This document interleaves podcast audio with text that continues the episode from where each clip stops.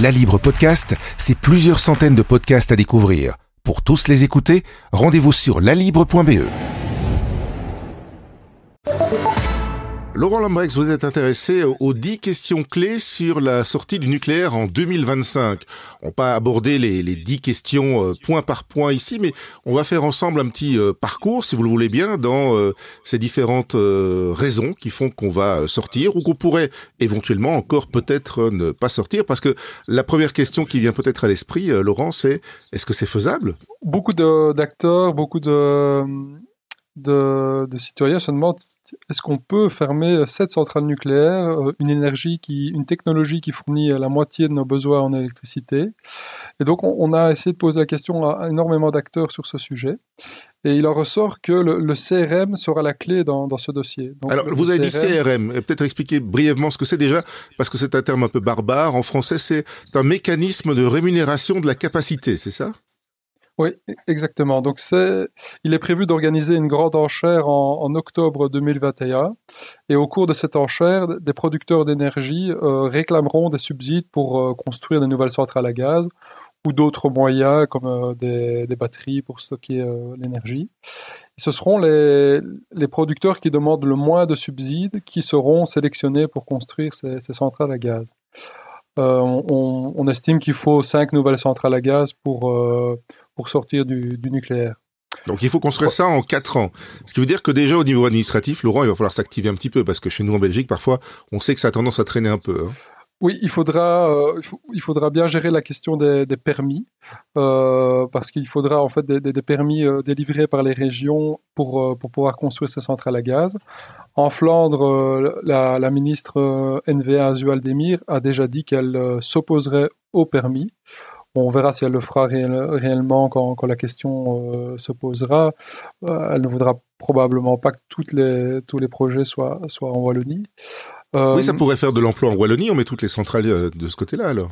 Oui, voilà, c'est à chaque fois 40, une quarantaine d'emplois environ par, par centrale. Donc, c'est pas énorme, mais bon. Symboliquement, ce serait déjà ça. Oui, voilà.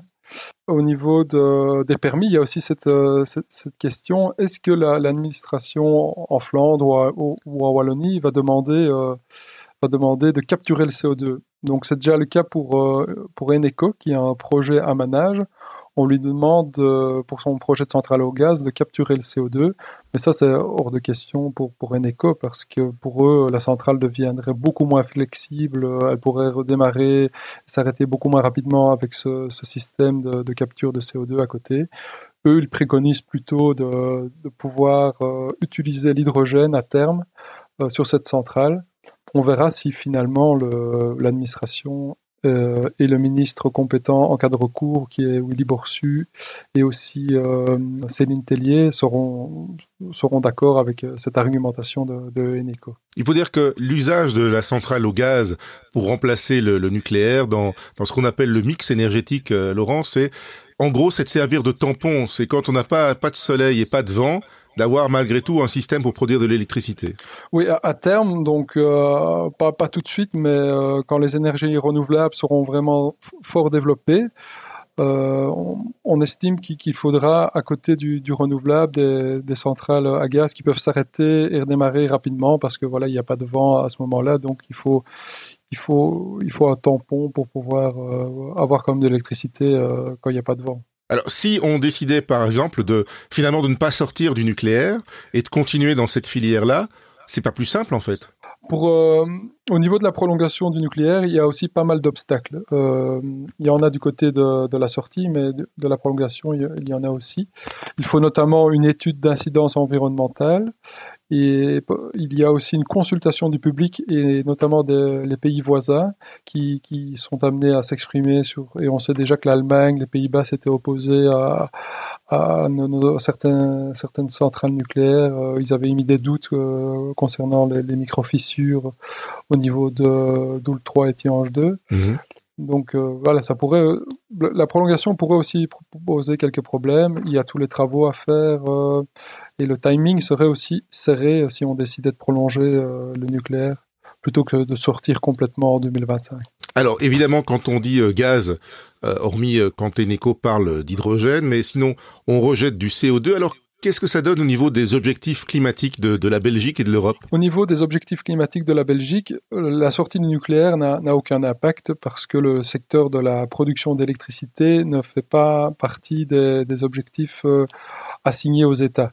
Donc en fait, le secteur de la production d'électricité est soumis au, secteur ETS. Euh, e donc c'est un, système d'échange de quotas de CO2. Et donc, euh, c'est régulé au niveau européen.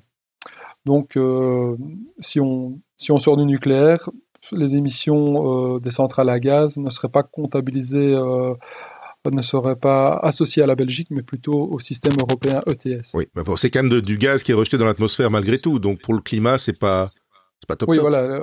Au niveau des émissions réelles, donc sans, parler de la comptabilité euh, et des objectifs de, la Belgique, il y aurait une augmentation des émissions euh, de CO2 en Belgique. La grande question, est-ce que ça, va être euh, ou pas compensé ailleurs en Europe? Quand le, système ETS, qui est un plafond d'émissions de CO2 pour, pour l'Europe, fonctionne bien, ben là, y a, là, si on augmente les émissions en Belgique, elles doivent diminuer ailleurs en Europe. le problème, c'est que pour le moment, il ne fonctionne pas très bien ce, système ETS. On, on est en dessous du, du plafond. Et donc, si on émet un, peu plus en Belgique, on serait un petit peu moins en dessous du plafond. Et donc, il y aurait toujours une augmentation euh, des émissions de CO2. Bon, ça, c'est à court terme. Il est, prévu de renforcer euh, l'ETS euh, pour, être en ligne avec les objectifs climatiques qui, qui, sont renforcés au niveau européen. Donc, a priori, à plus long terme, si la Belgique émet un petit peu plus de CO2, ça doit être compensé ailleurs en Europe par une diminution des, émissions de CO2. Alors il y a sans doute la question la plus euh, terre à terre, mais à laquelle euh, je pense que tous les consommateurs euh, pensent. et alors les prix, ça va changer les prix On va payer plus cher, moins cher? Il y a une étude récente du bureau Énergiville qui a calculé qu'une prolongation de Doule 4 et Tihange 3 ferait économiser c'est 1 euro par mégawattheure. mégawattheure. Donc ça fait plus ou moins 3,50 euros pour un ménage moyen un peu plus euh, pour une entreprise qui, consomme, euh, qui consomme beaucoup. Mais ça donne une, euh, une, idée du prix, quoi, pour un ménage. Laurent, il y a quand même un élément qui manque encore dans le calcul du prix.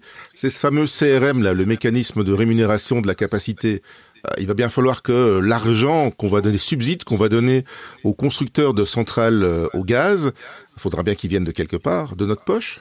Oui, on, estime, euh, la CREG, qui est le régulateur du, secteur, estime que c'est plus ou moins 600 millions d'euros par an qui devront être euh, octroyés en subside. Donc ça viendra forcément du, consommateur, soit via la, facture d'électricité, soit via le budget de l'État.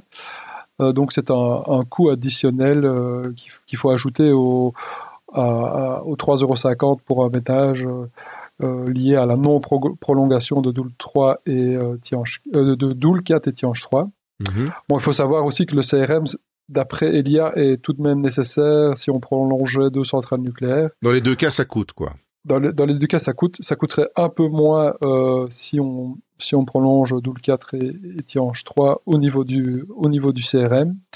Euh, mais pas énormément moins. La dernière étude d'Energiville dit qu'il faudrait trois ou quatre centrales à gaz au lieu de cinq si, si, on, prolonge, si on prolonge le 4 et Tirange 3.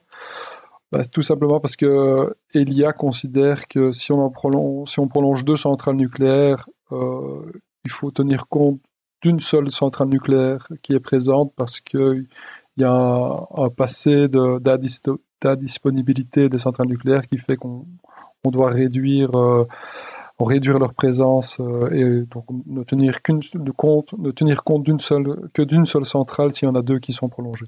Est-ce que avec tout ça, avec le recul qu'on a maintenant, on, peut se dire que bah, a été plus ou moins mal gérée notre filière euh, nucléaire ou bien pas forcément? Il y a certains problèmes qui ont, qui ont été mal gérés, notamment des problèmes de béton qui avaient conduit à des, fermetures euh, de centrales euh, décidées par l'Agence fédérale de contrôle nucléaire. C'était lors de l'hiver 2018-2019. Euh, Là, il y a eu effectivement une mauvaise gestion de, de, ce problème de béton. Je pense pas que ce soit ça qui, qui ait décidé et que le Groen a, sorti du nucléaire. Je pense que leur volonté était quand même de, de, respecter le calendrier qui était fixé depuis de nombreuses années à 2025. Oui, et qui est inscrit dans les gènes aussi des mouvements verts depuis, euh, depuis leur naissance dans les années, euh, dans les années 70. Hein. Oui, oui, il y a, y a unanimité au sein des, des mouvements écolos pour, euh, pour sortir du nucléaire en respecter le calendrier de sortie. Voilà, j'ai noté donc euh, octobre 2021, ce serait donc la, la, mise aux enchères de ce mécanisme de rémunération de la capacité. C'est la prochaine grosse étape? C'est la prochaine grosse étape. Si, si l'Europe valide le, le, mécanisme, donc c'est une des incertitudes euh, qui, qui pèsent sur ce dossier, c'est l'Europe va-t-elle donner euh, son, son, aval à ce système? La plupart des acteurs sont, sont confiants, mais certains, certains au contraire sont, voilà, redoutent que le feu vert arrive trop tard, parce qu'une enquête comme ça de la Commission européenne, ça peut durer jusqu'à un an et demi. Il faudrait plutôt qu'elle dure six mois pour que pour qu'on soit dans les temps. Mhm. Mais voilà, beaucoup d'acteurs sont confiants, mais d'autres redoutent qu'on dépasse le délai et que le CRM euh, soit validé trop tard. À voir donc. Merci Laurent. La Libre Podcast, c'est plusieurs centaines de podcasts à découvrir. Pour tous les écouter, rendez-vous sur lalibre.be.